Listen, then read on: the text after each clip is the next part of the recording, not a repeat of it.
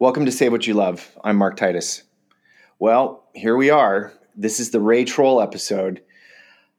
I have been looking forward to this for a long time. As a matter of fact, when I was dreaming up Save What You Love, I knew Ray was going to be a big part of this. This is the first interaction we get to have with Ray, his whimsical ways, his ratty ratfish fascination, and honestly, his depth of curiosity that is the driver for saving what he loves that's where we connect. I hope you connect there too. I hope you dig this episode as much as I did while making it. Enjoy the show.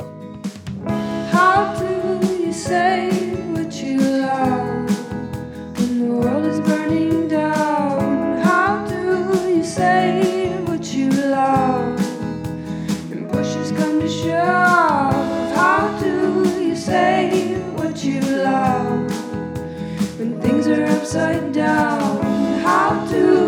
How you say what you love when times are getting tough?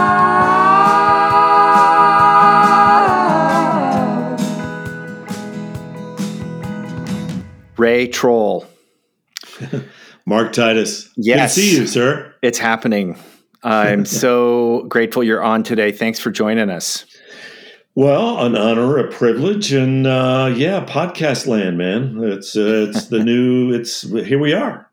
It's it's the coolest. I mean, uh, I really have been digging into these conversations. Get an hour at a time or so with folks, and it's honestly it goes so fast. It doesn't even feel like you got it all. Um, Yeah, You know, I understand. So yeah, I've been you- doing a podcast as well, and we've been. It's amazing. We have a little list, and we we blaze right through it. But but but. So we go for two hours. We've actually gone for two hours sometimes, but let's see if we can do this in an hour. Yeah, let's let's let's try. I we're gonna go and plug into that podcast and plug it real good uh, down the line here when we start talking about your work. But I know you are coming to us from the nearest and dearest place in Salmon Nation for me, Southeast Alaska. For our listeners who've never been to this gem of a place on this planet, what's it like there? What does it sound like and look like and feel like in Southeast Well, Alaska? I'm in. Uh, I'm living in Ketchikan, Alaska, where I've lived for 38 years. This is the traditional and contemporary lands of the uh, Tongass Tlingit people, and this is also uh, the shared waters of the Haida and Tsimshian peoples. So this is a great. Ketchikan is this part where these this one spot, the sweet spot where these three uh, in native peoples nations all met here. But basically, I'm in, in Tlingit territory. Today it is uh, snowing sideways. If Hmm. there is such a thing, it's usually raining sideways, but we have a we're experiencing a howling storm as I speak. I could uh, point the camera out the window here in a second, but uh, yeah, it's. Uh, but uh, also lucky enough to live in the Tongass National Forest, the Tongass uh, National Rainforest. Uh, this is a temperate rainforest. We, we, this is such a magical place. This is a place where you know you've got old growth trees, hundreds, maybe even a thousand years old, that meet the ocean, and it's this magical place that I, I'm lucky enough to call home, man. You weren't always from Ketchikan. You uh, ended seems up like that sometimes. Uh, yeah, I bet. I've spent a- I've spent a few winters there myself, as you know. Uh, but you came from other places. How did you find your way to the Tongass National Forest? And can you tell us a little bit about your story? How did you come to love the things that mean so much to you and are such a big part of your work right now? Well, um, good question. How did I come to be here? Um, really, it's a sibling story. I'm uh, from a big um, military brat family. We were Air Force brats, the Troll family. So there were six kids in the family. We later found out about two more, but that's another story. but uh, since we were in the uh, Air Force, we moved all the time.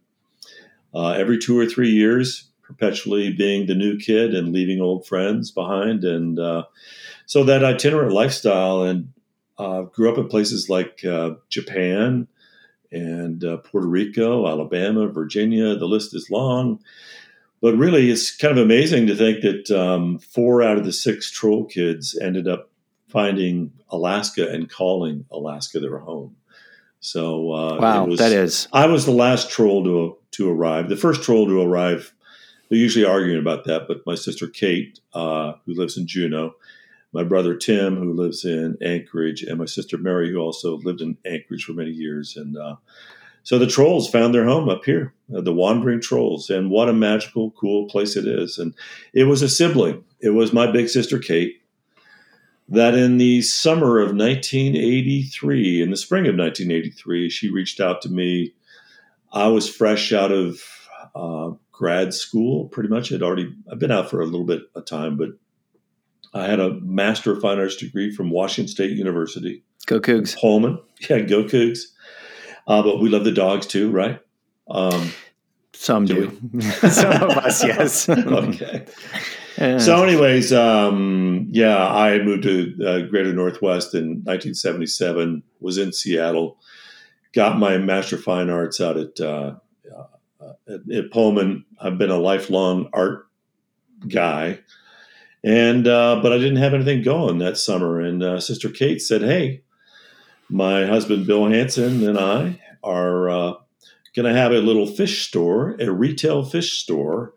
on the docks in Ketchikan, Alaska, where there's this thing where these cruise ships are coming. And we're going to put this right, this little fish shack right down on the dock, and you're going to come up. Can you want to help us out? So I came up to be a fishmonger in 1983 with a couple of art degrees, and Hmm. you know if yeah, yeah, exactly Story sounds familiar. Yeah, if you have an art degree and you put an art major in a fish store, what do you get? You get me. So, uh, and a, a guy with a little bit of an entrepreneurial streak in me, um, you know, and uh, yeah, I ended up kind of establishing an audience and found a career and uh, have a family, raised a couple of kids here, and and uh, now I'm an old man. Well, you're a beloved old man. I have uh, traveled the highways and byways of Alaska and other places with you, and there is a certain recognition when you come a trundling through the door. Uh, Matter of fact, I remember having a magazine cover off with you one time in the Oh, uh, right. cars up in uh, Seward. We should tell that story. That's a good story That- because I was. well, let's do. Yeah, Well, this know, was pretty uh, funny. Yeah, because you know, I mean, you're a, you're an artist with your own uh, following and establishing, you know, you know, an audience, and This was uh, particularly funny, though. and we, we we were humble humble bragging yeah, that's right.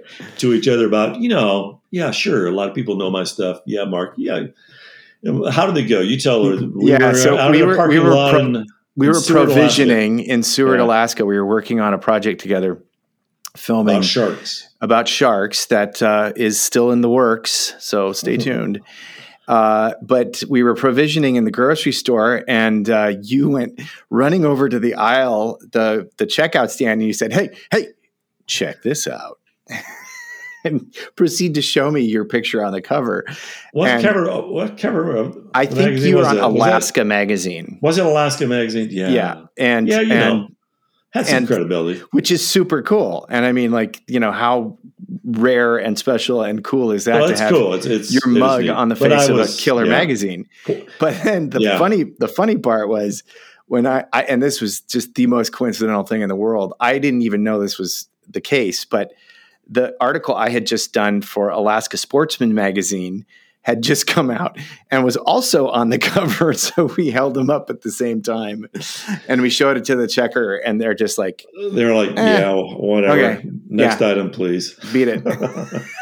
yeah. Okay. Uh, but anyways, you and I are yeah. That was a that was a fun trip, and hopefully we'll uh, we'll get some gold out of it. Did, did we take a selfie or anything there when we were in that? We we did. stand? I've got an awesome selfie, and we'll put it up in the show notes so y'all cool, y'all can cool. see it. Um, but you know, so if you know Ray Troll, you love Ray Troll. I would dare say you are a patron saint of Alaska. And uh, most folks down here in the Northwest know your art. You're wearing it right now. It's, uh, in fact, you're really broke out of the gates with a particular shirt, and I know you've got one nearby that was um, worn by the likes of Daniel Radcliffe, among others, around the world, and that is "Spawn Till You Die." I have. Uh, I did that in 1987. That image, and I figure if if nothing else, people will know me as the Spawn Till You Die guy. And so maybe I'll maybe I'll have that on my tombstone or something. No, but Oh you want to see one? Shall I hold it up? Yeah, for hold it you? up. Hold it up for us. So what Ray's holding up here is a his Spawn Till You Die T-shirt, which has a skull smack in the middle, two salmon crisscrossing over the top of them, the words "Spawn Till You Die," and around the edges, lots of naked humans to suggest Yes. what's going on when when ha- salmon go to finalize the deed at the last act of their life. When they go to the last party, man? The last party. Everybody wants to go to that party, and uh, yeah, actually, uh, there's been Spawn Till You Die has been very good to me over the years, and uh, it seemed to hit the zeitgeist just right, and it's still going on, and um, it's kind of a bit of a classic. You know, do two versions of it, one in color and one in the classic black and white. But yeah, you know those naked people on the border. I I remember that as the T-shirts start getting out there and different retailers picked them up. You know, my wife and I. Well, my wife runs a gallery here in Ketchikan, but we have other retailers that carry the stuff. But in the early '90s, the Monterey Bay Aquarium was doing a little salmon display, and they were like, "Oh, we love this. Love your art." And we want to carry that Spawn You Die shirt maybe in the gift shop. And I was like, yeah. They said there's only one problem. We got to take out the naked people. Oh my God! so they, uh, so they, uh, yeah, to, they airbrushed all the uh, naked people out of that. But the reason I put that in there, "Spawn to You Die," obviously was, um, and you know me, Mark. You and I have known each other for over a decade now, pretty good. hmm There's just a reminder that you know we're all vertebrates and we're all variations in the same kind of vertebrate um, dance of life, as it were, and we are all connected, man. So, so I wanted that connection in there. You know that we look at the salmon in this stream, and like, you know what they're doing is it really so alien from what our lives are about, right? I mean, so Right. we do the God- same stuff. God forbid we look at the human form we were brought into the world with. I mean, we have such a weird stigma in this country. It just it's it's amazing to me. Well, right, yeah, cover up those naked bodies, but right. um, well, here's another part of that. I and um, it really kind of uh, drifts into the next part of this. I wanted to talk about um, those salmon make life happen where you are, and as a matter of fact, they made life happen where I live right now, Seattle, traditional Duwamish territory. For a time, you know, salmon were as they are in in the Tongass and in um, places like Bristol Bay, they are the DNA makeup of that place, and which lends to the question: Why is the Tongass so galdern special? Why is this place that you've made your home such a jewel in the crown of Alaska and our American heritage? well, I believe uh, we'd have to have the fact checker double check this, but this is the I, I'm pretty sure this is the last basically intact temperate rainforest left in the world. Um, here in Southeast Alaska, there has been industrial scale logging that's happened here in the well, on a big, big on the industrial scale. Um, you know, uh, starting in the, the 50s, 1950s. But um, these the forest is basically still intact, and the trees are massive and uh, beautiful beings unto themselves. But this ecosystem that you're talking about, uh, this is a place where it's still working, and um, that ecosystem has been in place since the ice ages. And you know this forest has been here since the ice ages. And likewise all up and down the northwest coast. And this this remarkable creature salmon have co-evolved with the with this temperate rainforest. You know they stretch back in time uh, in the pacific northwest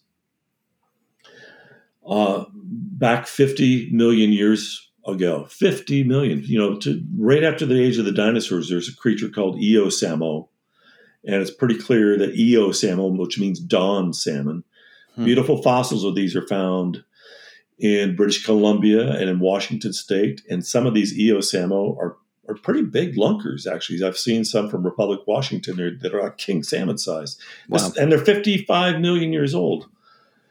So, th- and it's a remarkable thing to think that you know this is a sea creature born in the rivers goes out to the oceans and comes back to the very spot it was it was raised in but basically that it was born in and it goes out and it's this thing that literally ties the seascape and the landscape together and this it's an incredible source of food that sustained this vast uh, number of creatures because you know the spawning strategy is to make you know only 1% of the salmon ever really make it back. The wild salmon even hatchery fish they find the same statistics it's something like 1 or 2% that means 98% is basically feeding the rest of the ecosystem. They're being picked off you know but they sustain it. And uh, you know it's a beautiful thing that's still happening One of the things that I just am entranced by in your work is the interconnectedness of things. And as a matter of fact, you and I were connected long before we ever actually met in person. I was connected to you through your art. When I was 19, uh-oh yeah, my very first piece of art I ever bought was in a museum in Dillingham, Alaska, when I was working on the slime line at mm. Dragnet Fisheries in oh, Bristol yeah. Bay. And I saw Midnight Run, which is the name of your print, and I was like, I don't have any money at all, but I, the money I dredged up from my pockets and picked the lint out, I bought it. I bought it with what I had because it just it entranced me. I, it took me to another place, and in in that print, we'll link to it in the show notes. There is this cascading series of waterfalls. You know what? You're the artist. Why don't you describe to me what's happening in Midnight Run, and especially the interconnectedness and the little the little friends who peek out from place to place that you know really make up the special part about the Tongass and other places like that. Huh. Um, yeah, well, you know that uh, I painted that in 1986. That was my first piece of public artwork. It was a wonderful program that the state of Alaska had in place at the time. I think it's still in the law book somewhere, but they're not uh, actually building much of anything here in Alaska since the state is broke. But it's a wonderful program that one percent of public monies, state public monies that was spent, will be spent on art, which is a wonderful thing to actually require buildings to have public art. And so I, I made a proposal. There's an elementary school being built just north of town. And I drew out this little drawing. And I I had spent part of my youth in Japan, living in Japan. So there's kind of a Japanese sort of inspired uh, water pattern, sort of rainbow water. And I'd also been, I'd, I'd landed in this uh, magical place called Alaska, and I was living on Ketchikan Creek for a while. So seeing this whole thing with the, the salmon, um, yeah, I, I did a, a painting of all five species, and I was just transformed too by I was learning so much about salmon because I'd arrived here not knowing a thing in '83, didn't know a humpy from a hole in the ground, and uh, had to learn all my salmon species because I was a fishmonger. So I was in, I was truly inspired and enthralled by the fish, and I had you know, I'd worked in the slime line and actually I had a studio at Silver Lining Seafoods at the time. So I could go down, uh, I was above uh, the slime line uh, at Silver Lining Seafoods, could go down uh, to the slime line below and grab a fish and bring it up to the studio and draw it and paint it. So, yeah, it includes all five species of salmon, uh, plus a steelhead, which is really technically a salmon and it's in the same genus stuck Dolly Varden in there. There's a black bear hiding around there. There's a comet in the sky because there was a comet that year. I'm just remembering all this stuff. But uh, yeah, and I went around and photographed fish species and walked into the forest and studied stream beds and looked at all that. Had all the pictures taped up on the studio wall. It's got a big piece of canvas, stapled it to the wall. It's like I said, it's 12 feet long. And spent about eight months painting that. So, and it's at the elementary school now, and so generations have it's in the library at North Point Higgins, and uh, generations have been raised looking at that.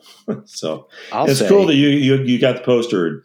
You know, I got to say that um, my siblings helped me out printing some of my first posters. You know, Tim and Kate and Mary uh, helped sponsor, actually put help loan me some money to print some of those first posters and get them out there. So you got one, man. That's cool. It, it's so cool, and uh, you know, it was 1991, um, so it wasn't too long after you you first made it, and it has stayed with me through every house that I've ever lived in, and there's been quite a few through college and everything else. So um, you know, it, Mark, you, you can always buy. You can buy another one. You know, it's probably fading Do you know away. where?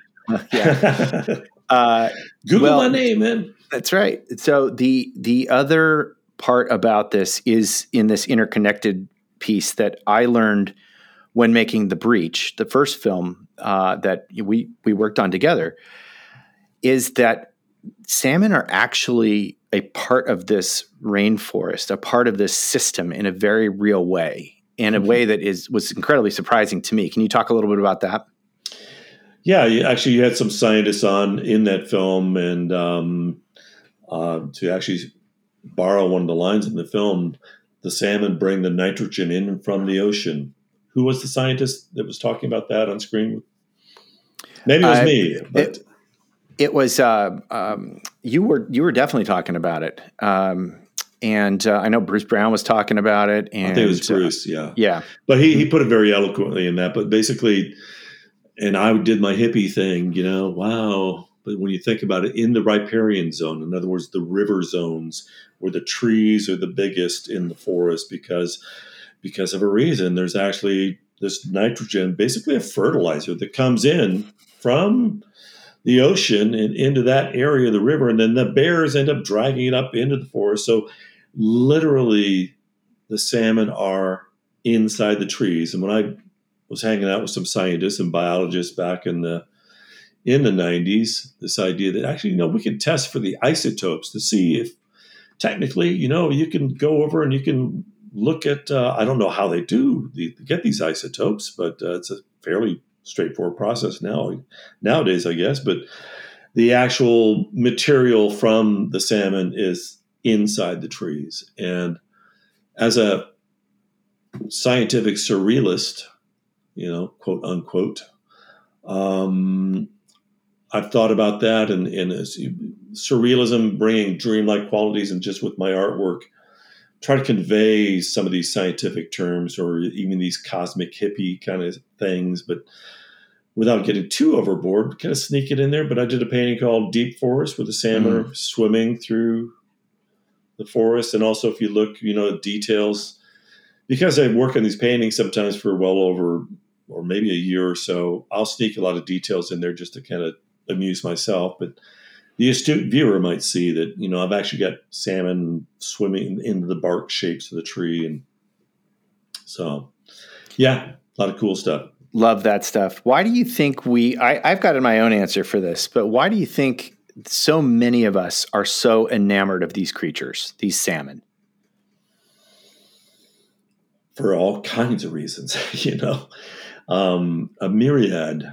They're almost too numerous to count, aren't they? In a way, you know, they're well, they're beautiful. Number one, as an artist, I think they're just beautiful. The streamlined nature of the ocean-going fish, the goofy, big-eyed nature of the of the juveniles who don't know. Their, I mean, they're so much like us, you know. And then in their uh, senility, when they come back and they hit the fresh water, they go through this incredible physiologic change, and within a couple of weeks, their their bodies just change, and and they get on those, you know, like they're going to the party, get those spawning colors on, you know, and uh, dog salmon get that deep kind of cool camo going, and sockeyes turn a right a bright cherry red, and and uh, kings and cohos go kind of dark, you know, they get sort of this black kind of sheen to them, but yet they've grown the big teeth and then humpies, of course, looks start. They're probably the most ridiculous looking of the whole bunch. You know,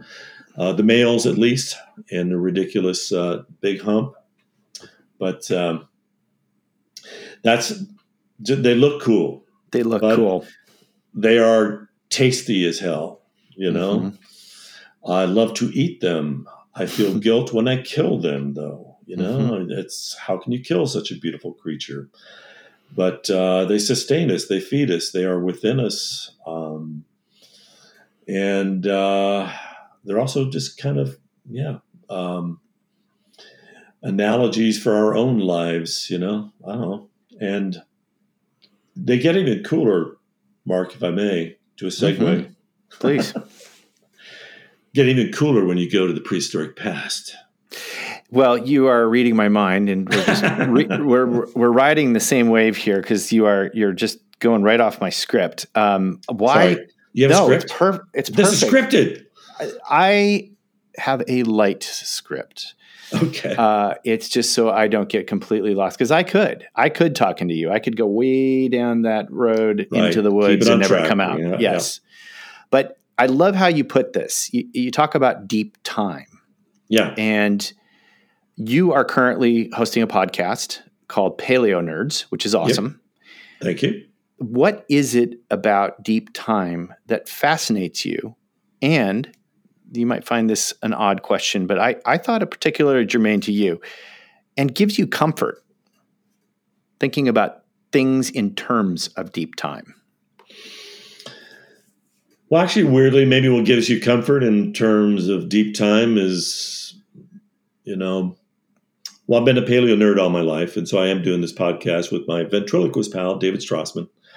We've been having all kinds of experts on, but you know, deep time really gives you perspective on the planet, gives you perspective on who and what we are, who you are, what we are, where we came from, how we're all interrelated. We're related to everything at some point, and, and to really understand where creatures diverge from each other and the and the and the kindred spirit that we have with so many animals. You know, I mean, we're with mammals. You know, dogs are our best friends, right? Because we're kind of variations on the same mammalian brain. But then there's reptilian brain, and there's a fish brain, and then there's the squid brain. You start just keep going back. You see this connectedness. But the comfort really is it. You know, species come and species go. Uh, genera, the genus that we may belong to, we're in the genus Homo. Our genus has been around for two million, maybe four million years. The genus Oncorhynchus goes back much longer than that. But you know, basically, the comfort is life is going to go on with or without us. It's the way things are looking. It's going to go on without us. And when you go way back in deep time, you see that viruses, which we all know about now, we're all amateur epidemiologists. Oh, yeah. Viruses may have been the first things on this planet, Hmm. you know? And um, yeah, there's this crazy stuff called horizontal gene transfer that's kind of blowing my mind that 8% of our makeup is actually viral in nature. And, anyways, there's just all this interconnectedness that is truly mind blowing. Um, so maybe it's not comforting to know that species come and species go, but because unless we, our species has been around for, our Homo sapiens has been around for maybe about 200,000 years ago, but it's, um, it's nothing like the salmon have been around, like basically in the salmonic form for 50 million years, you know. Yeah, you me- you mentioned the genus Oncorhynchus, which is salmon. That's what you're Yeah, referring to. yeah. That's the um, the different five Pacific species. salmon. Pacific salmon, correct? Yep. Um, Five plus And- more, actually. right when you're talking about mykiss and which is a steelhead. Yep. clarkii.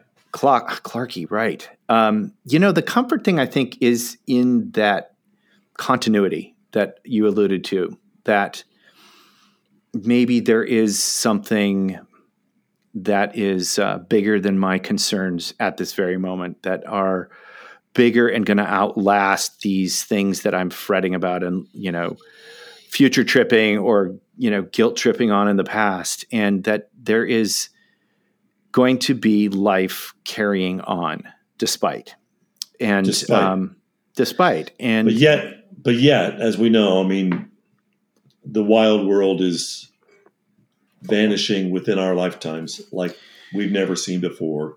And the other thing is that really, when you look at deep time and you look at these massive extinction events, life does get through it. but life has radically changed at all these big junctures in the past. At the end of the Cretaceous, there was a comet that leveled the playing field and got rid of a lot of stuff.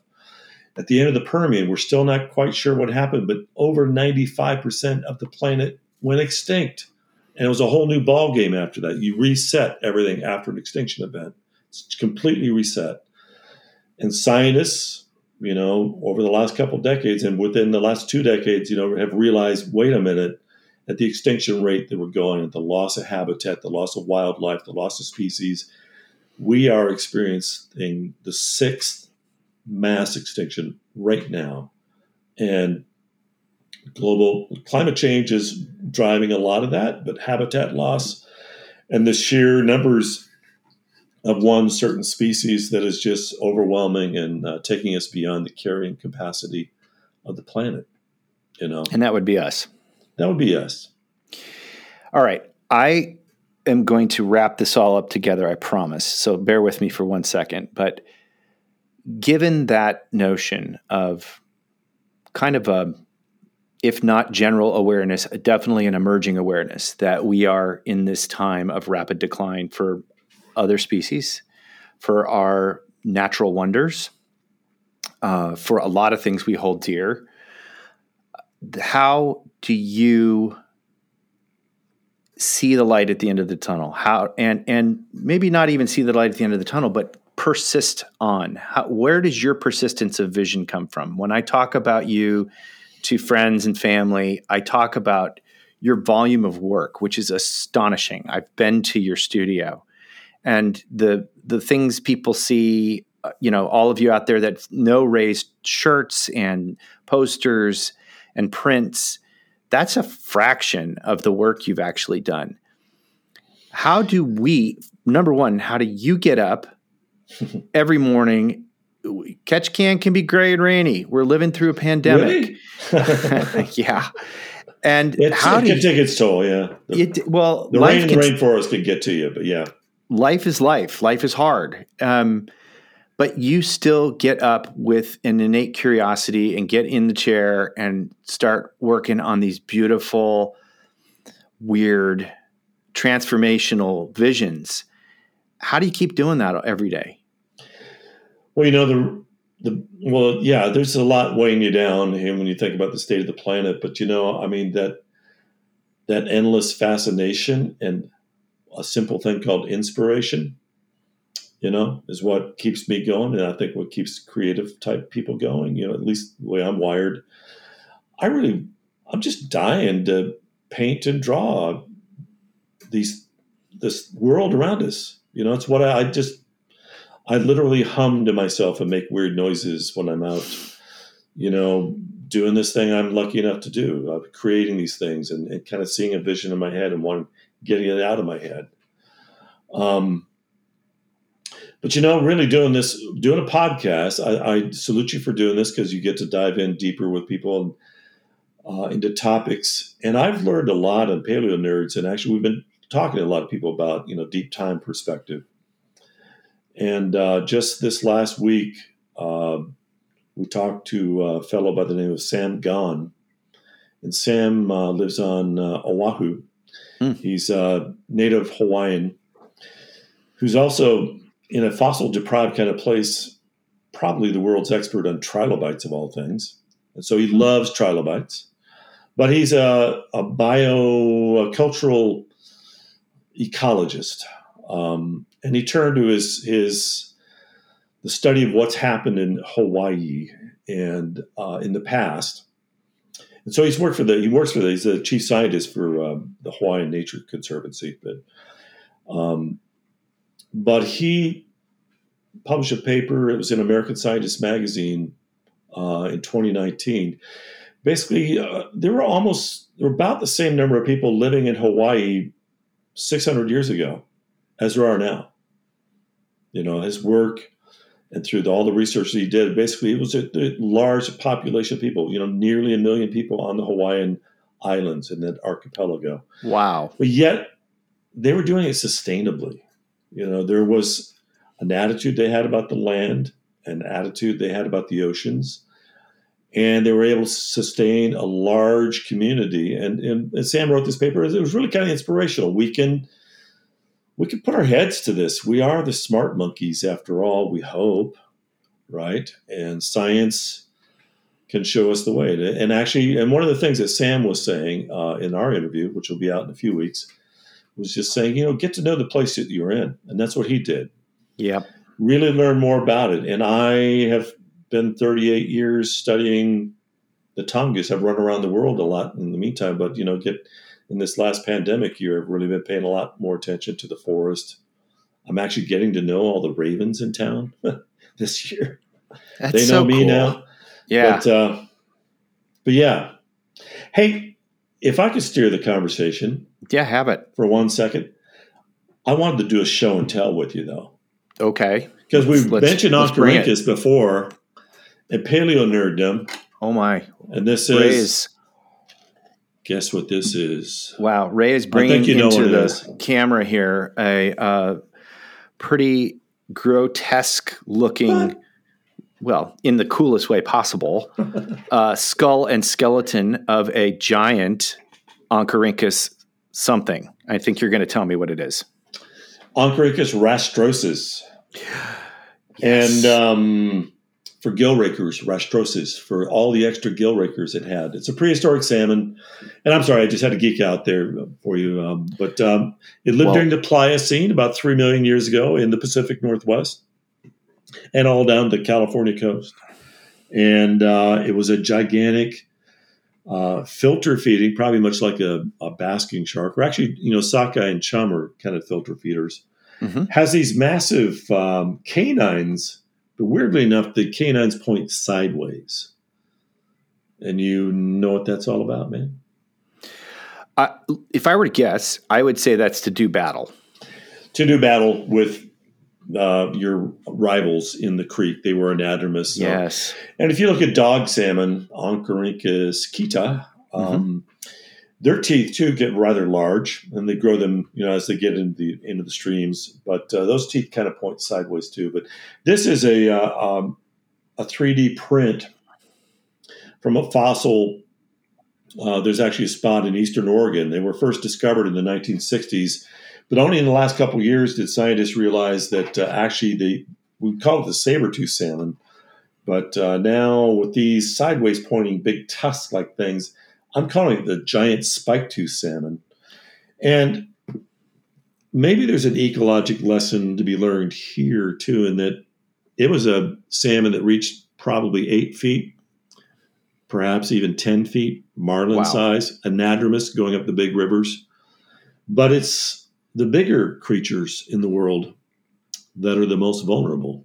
hmm So when the ice ages came and salmon had to adapt to the ice ages, because this lived before the ice ages, um, somehow the loss of that, I mean, I'm just actually uh, spitballing here, but I, I think having maybe glaciers expanding and some of the larger rivers maybe being cut off, I don't know, basically you have a, if the bigger creature you are, the more things you're going to need. And actually this was a planktonic feeder so yeah there's something that affected it but that's the mysteries of looking in deep time what what happened with that creature. But it's also inspirational. You want to see how cool salmon are. They once were gigantic. But it also brings us back around to you know it's the bigger salmon. You know about those legendary 100 pound salmon. Yeah. And the Elwha and the Columbia June hogs. yeah Yeah, and uh, you know, been talking a lot lately about diversity and why diversity is so important. The big fish are indicators. The big creatures are indicators of the health of the planet and the the current uh, biosystem that they're in. Um, what do you think? what do you think the state of affairs with salmon are telling us right now? On the West Coast and in all of Salmon Nation, maybe Bristol Bay with being the exception. Well, yeah, the runs here in Southeast Alaska last year were disappointing um, in a big way. Um, what do we attribute it to? The the world is changing. The oceans are changing. We understand the carbon cycle with uh, the atmosphere now. And uh, in the 38 years I've lived here, I've seen just like the color of the ocean around here change a bit. You know, there's just these uh, unsettling things. Yeah, but I think that there's still a chance. There's still, um, you know, salmon are the canaries in the coal mine, as they say, the warning sign that something's wrong. And um, Bristol Bay seems to be hanging in there, but as you said, diversity is the key. And scientists have really begun to understand that the diverse nature of Bristol Bay and in that there are all these different runs of salmon that go into Bristol Bay. It's not just one. There's all these that whole big web of rivers that feeds Bristol Bay. And each one of those has like specific runs. So if this one in one year peters out or, or it, that group is is afflict, you know afflicted with something, hit with something. It's kind of like the in the portfolio in Wall Yeah. Street. This will take care of that. That'll get you through. And nature's like that. If you've got if it's a monoculture with just a few things and you lose that one main thing, you're screwed. You know, it's great to have all these different things that uh, orchestra players. There's a lot of band members, so if the bass player doesn't show up, you've got another one back there. I want to So- go back to um, where you were talking about getting to know where you live. I, I you know, I, I can't help but keep thinking about uh, a lot of folks I know. It, you know, me too. From time to time, it's like these are daunting issues that we face uh, in, in terms of climate change and the world we live in, and God help us, politics. And um, I have found real comfort and inspiration in getting out, even here in Seattle. We've got, God knows, we've got our problems here in Seattle right now, growing as a city, um, going through some pretty hard times right now. Um, but an hour in any direction of this city, and I can get out and go explore a new waterfall that I've never seen before, or like you knowing the Ravens, know every part of the Snoqualmie River, which is just thirty mile or uh, thirty minutes away from downtown Seattle here. And so, when folks out there are contemplating the vastness of the issues we face and how to approach those things and save the things that we love most. What have you learned by living in the Tongass and by loving the Tongass so much about how to do what you can based on your heart space, the love that you have for this place to save it and and see it perpetuate for the next generation? Well, knowledge is power, and knowledge is love, right? And getting to know, just exploring that idea for a second, you know, getting to know where you're at, um, really paying attention to things. And, I, you know, COVID has made me just stay home and really just stay here and um, go into the forest a lot and begin to really see. And I just began to want to, I wanted to know the names of the trees and maybe the scientific names of the trees and just the way I'd focused on on salmon, but then also realizing, you know, there's ten thousand or maybe more years of knowledge about this place that my Tlingit and Haida and Tsimshian friends have that's so much deeper. They've been in this place so much longer. They know this place like no other people can. And, and in my short lifetime, I'm trying to learn as much as I can. But to know it is to love it, right? To know, know, know you is to love, you know, to care about the place that you live in and to just understand what it is and, and how it's affected by things like climate and storms and knowing that we didn't get this amount of rainfall this year is going to affect the whole rainforest and knowing you know it's kind of like the kansas farmers are always concerned about rain and the rain content. They can give you weather forecasts. Salmon and always tracking how the salmon runs are going. Every year i'm always asking how what's this what's the season like? What's what's this year going to be like? You get a sense of the health of the ocean by talking to the commercial fishing guys men and women that work commercially but also the sports fishing people people sports fishers that get to know a section of the river very well i got to say that You know, knowing like the Naha River, you've been up there many times. Yes, Bay, you were a guide up there. You Mhm. get to know that section. You get to really care about it, what affects it. I was lucky enough to actually finally get to go around the island that I'd lived on for 38 years just this last week. I was all- finally able to go around the north end of the island. There was a friend, a couple of new friends came through with a boat. And I said, you know, I'd never been around Revillagigedo Island because I want to know it so badly. It's on my bucket list. Then they took Michelle and I, and uh, I got to see the Unuk River for the first time. Oh I've man, always heard about it. It's this powerful, and it was powerful to see it. And to, it's right there. And uh, I- Seattle is in um, a magical, the Northwest. You're in such a magical place. Mhm. Um, you've got the mountains and the ocean, and uh, the native peoples, and a thriving culture. That's yeah, and there's a car culture there. It's also off the hook too. So dial that back. Well, drifting back to um, Revillagigedo, the island you live on, that Ketchikan is on, um, and I, I identify what you were talking about, uh, knowing the different species of the trees, the birds, the critters that run through the forest, the different species of uh, fish in the water.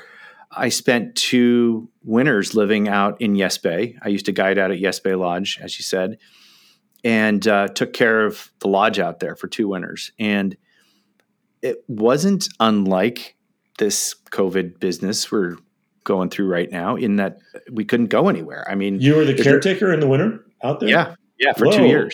Yeah, Well, that's uh, you get a lot of thinking done, don't you? did a lot of thinking. I wrote a couple screenplays, uh, fixed a lot of reels, uh, did some plumbing and some carpentry and a whole lot of things. But I have never been more content in my life um, because of the knowledge of and the hunger for the knowledge of place.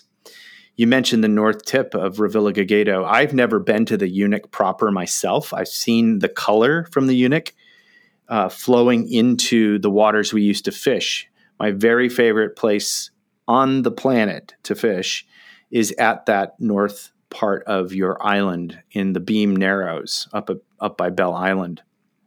And just like you were saying about knowing every bit and every inch of that, I knew every inch of the bottom of that place. I could from fishing it, you know, from the sonar that we use, but also just from snagging my lines up and, you know, losing uh, too many downrigger balls there uh, that I care to mention. But um, it's what was that phrase you just used? The knowledge of place, or the what was?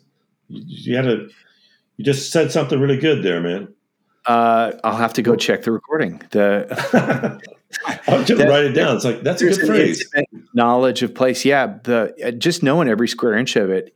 And I'll tell you, there are nights where I will be uh, sitting on the couch with the wife and two dogs, and you know, there's some kind of uh, TV on in the background, but I'm looking at my Google Maps and checking out the Behm Narrows and retracing my steps. And there's such a love in my heart for that place.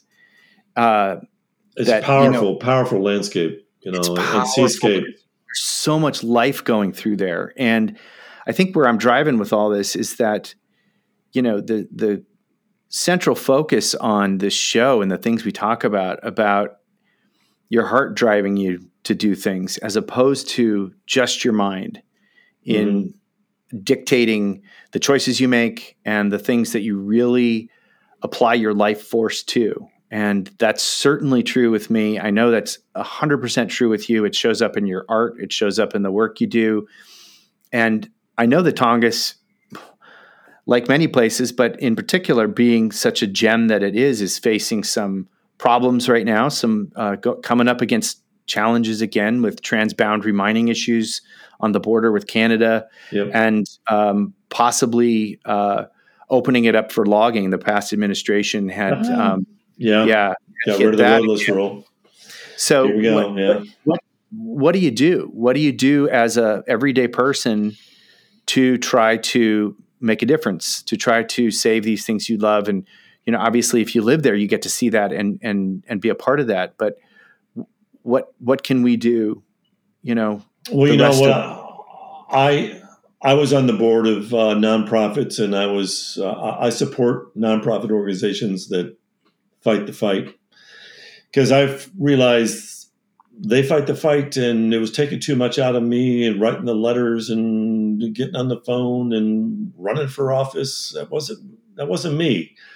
But what I realized that my own work, you know, and it's what the nuns used to tell me. I was brought here, you know, I have a God given talent, it's a it's a sin if I don't use it. so, but uh, I feel like I try to do the best work I can with what I do, and maybe in my own subtle, weird, offbeat, funny, irreverent, sneaky, surreal way. I'm uh, I'm communicating that love of uh, my subject matter and the places I care about. You know, so it's there in my work, and if I do the good work, uh, people get it, and some people don't. Maybe they just see the joke but there's something I try to bring some substance in it, to it. And you know, if I'm not passionate about, if I'm not inspired, I I can't do the work. You know, I mean, um, um, yeah. So, well, I think that is a perfect place to land on my little bonus round that I'm doing with everybody, Uh-oh. and that that is your I've been to your house. It's beautiful, and your studio is beautiful. And we're going to pretend for a minute this knock on wood won't happen. But oh, say your house was on fire. Oh no, one of those. I yeah, do this so was yeah. All right. You, great minds. Uh, other than your loved ones, of course, you can only take one thing out of the house physically. What is that thing? One thing out of the house. This is a trick question of some sort here. I'm looking around the house. Um, can I take two things? Just because it's you, Ray. Yes, two things. I'm looking around my living room right now. What would I, if I ran into the house? And actually, I would do do this. I would say I, I used to do this with um, drawing students, and I would say, "All right, okay, of all these drawings, there's the house is on fire. Which one do you like?" So if I had to run back into the house, I have a there's a mask, uh, a beautiful raven mask that a friend of mine, Israel Shotridge, carved, and um, back maybe around 1990, and uh, commissioned him. I asked him, he's a Tongass Tlingit Carver. He lives on Vashon Island now, but yep, it's one of the most beautiful things he's ever created, and I feel so lucky to look at that every day. So, and it's traditional style, and uh, just reminds me where I'm at. And it was a relationship with a fellow artist. Um, we inspired each other, and then I was going to say, there's another painting I'm looking at. There's a painting behind me. That's, yeah, so. But I don't know. I'd probably grab that uh, mask by Israel. But there's uh, there's a lot of art in the house, and I don't have my own art in my house because it, it would just tire me or too fatiguing to look at because I'd be mentally working on it. So I really I, I, go home and watch The Wild every night. It's, it's yeah, well, you know what I mean. It's it, yeah. So take a yeah. break. I leave the studio stuff in the studio, but that's what I would do. I'd, I'd uh, grab that uh, Raven Mask by uh, Israel. Okay, here comes the trick part. oh. Now it's your spiritual house. what, are, what are the two parts about you that you would take out of the fire that you had that you you couldn't go on without? Who me? Yeah, like the my spirit things, or someone mm-hmm. else's spirit. My spirit. It's about you. Yes. Like, what are those things? Are they? Is it? Could it be? You know, your sense of compassion, or like, what are those two qualities that you take out of the burning house that you couldn't go on without about yourself? Well, my sense of humor, which is kind of weird and offbeat and kind of dark, which you can't explain humor. It's like you can't explain you can't explain art sometimes. You just get it or you don't, and humor's that way. I think humor's got me through. I got a lot of funny friends. Um, I'm doing a show with a ventriloquist, and every now and then he's really funny. um, but yeah, my sense of compassion, love. You know, we we can't function without love. I love uh, my family. I love my kids. I love my neighborhood. I love the history. I love the forest. I love the sea. I love all the fishes. So it's love, compassion. Um, yeah. Anything you'd leave in that purifying fire? Anything you'd leave behind on purpose? God, this is this is like I'm on the couch, man. Jeez. Um, I'd leave the darkness behind. I'll take I'll take that. Do you Hey, need I expand on the darkness? Yeah, I'd leave the darkness behind. I I know I've tasted the darkness. I know what you're talking about. Well, we gotta get we gotta get through life, you know, and and you've got to. Um, there's a lot of dark shit in this world, dark, dark, shit, ugly Mhm. shit, and I'd leave that ugliness uh, and the darkness and the hatred behind. Only love will conquer hate, and hate um, does us no good. You know? Well spoken, my friend. Um, we have a really cool collaboration about to uh, unleash on the world, and right. yes, it's a. I got to say, uh, you gave me a call and said, "Hey, you've got a new design, and I'm going to let you describe the design, but would we be interested in bringing it out into the world together as a collaboration?" And uh, uh, my heart leapt because uh, it really brought me back to that 19 year old kid standing in front of Midnight Run in the museum in Dillingham, Alaska. And that guy asked me to do collaborate on something, even if it's just carrying it in our little merch store. It's it's a huge deal for me. And so, can you Well, tell me a little man. bit about about this uh, this shirt, this project that uh, is, we're bringing out into the world? Well, I've known you for you know over a decade now, and I trust you, and I know that you're doing good things for the planet in your own quirky, weird, creative, fun way. and I know your heart's in the right place. And um, so, actually, bringing it back to Midnight Run, um, Midnight Run is an oil painting, and oil and alkyd on canvas, and it's long, and it doesn't quite fit on a T-shirt in the right way. We've done it on a t-shirt, but it's just not really designed for t-shirt. T-shirts want to be t-shirts, and designs for t-shirts really should be designed for t-shirts. So, for decades, I've wanted to kind of redo it as something that was very t-shirt appropriate. So it was going to work graphically and print well. My printer would be happy, and it would print and look cool on a shirt because you get into the, the techno end of it.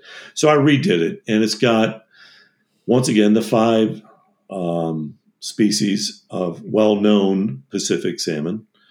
Although, as we know, steelhead are also salmon, and so are cutthroats. And but um, it's got all five species in their glorious spawning colors, leaping up that sort of rainbow stream. But this time, I also I did pen and ink, pencil drawing, drew every little scale, and then I turned to my good friend Grace Freeman, who's a young digital colorist to uh, really spend some time with digital color and I hired Grace to work with me on that. And Grace Freeman did a marvelous job and we tweaked the colors a little bit. I threw some type on there and uh, you have a special version of that shirt. And mine is going to say "Long May You Run," which is I'm borrowing from Neil Young, who was actually is writing about a car in that song of all things. But yours says what? Well, uh, ours says, guess what? Save what you love. All right. And it's in a different color. Ours is a seafoam green, which is Whoa. actually kind of a throwback, the green, and then the art inside of it, your art in the border is a, a yellow, and it's a it's a kind of a throwback to our beloved Sup- Seattle Supersonics here. I didn't see that scheme in there. I see. Yes. Ah. someday we'll come home again. Uh, but uh, yeah, and great song, one of my favorite songs, by the way. And uh, what a wonderful print! I will be wearing it proudly. And of course, um, our version you'll be able to get um, on our shop at avaswild.com. And how do folks get any of your products and follow along with the Ray Troll phenomenon? Well, just Google my name, Ray Troll. You'll find me, but trollart.com is the website. And uh, if you like listening to podcasts, check out Paleo Nerds. We get a lot of crazy, cool guests there. But uh, it's not just about dinosaurs, about a lot of other stuff, a lot of heavy stuff. But uh, yeah, so just Google and you're me. on social media too. Got a Facebook page. I can't take any more friends. They cut you off at a certain point. But if you just click on send me a friend request, then you're following me. And I occasionally do Instagram, uh, ray.troll on Instagram.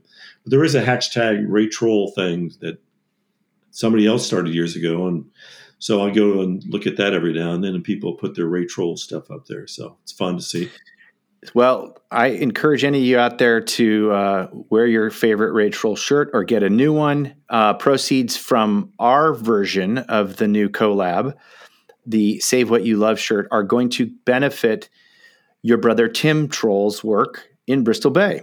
And Wow, uh, five, cool. five, five dollars from each one of the t-shirts is going to go toward uh, preserving land in Bristol Bay for all time. Uh, so Yeah. it can be uh, Cool. left for people and the salmon to continue to flourish there. Yeah, Brother Tim runs the Bristol Bay Heritage Land Trust. It's a nonprofit putting land into um, yeah, protection. So it's cool. That's great, Mark. Thank you for doing that. Yeah, of course, man. This is uh, this is how we do these things, and this is how we roll. And it's always amazing getting the chance to hang out. We've done it uh, in road trips and a few airplanes and a lot of phone time, but uh, this is a whole new world on this podcast deal. And I thank you so much, my friend, for joining me today and for joining the Save What You Love community here. Thank you. A pleasure, a privilege, and always love hanging out with you, Mark. So give me a call whenever, man. And let's go fishing sometime. We haven't done that yet Ah, this summer, this summer. this summer. All right. Cool. Bye, Ray. How do you say what you love? How do you say what you love? Thank you for listening to Save What You Love. If you like what you're hearing, you can help keep these conversations coming your way by giving us a rating on Apple Podcasts. You can check out photos and links from this episode at evaswild.com. While there, you can join our growing community by subscribing to our newsletter. You'll get exclusive offers on wild salmon shipped to your door and notifications about upcoming guests and more great content on the way. That's at evaswild.com. That's the word save, spelled backwards, wild.com. This episode was produced by Tyler White and edited by Patrick Troll. Original music was created by Whiskey Class. This podcast is a collaboration between Eva's Wild Stories and Salmon Nation and was recorded on the homelands of the Duwamish people. We'd like to recognize these lands and waters and their significance for the peoples who lived and continue to live in this region, whose practices and spiritualities were and are tied to the land and the water, and whose lives continue to enrich and develop in relationship to the land, waters, and other inhabitants today.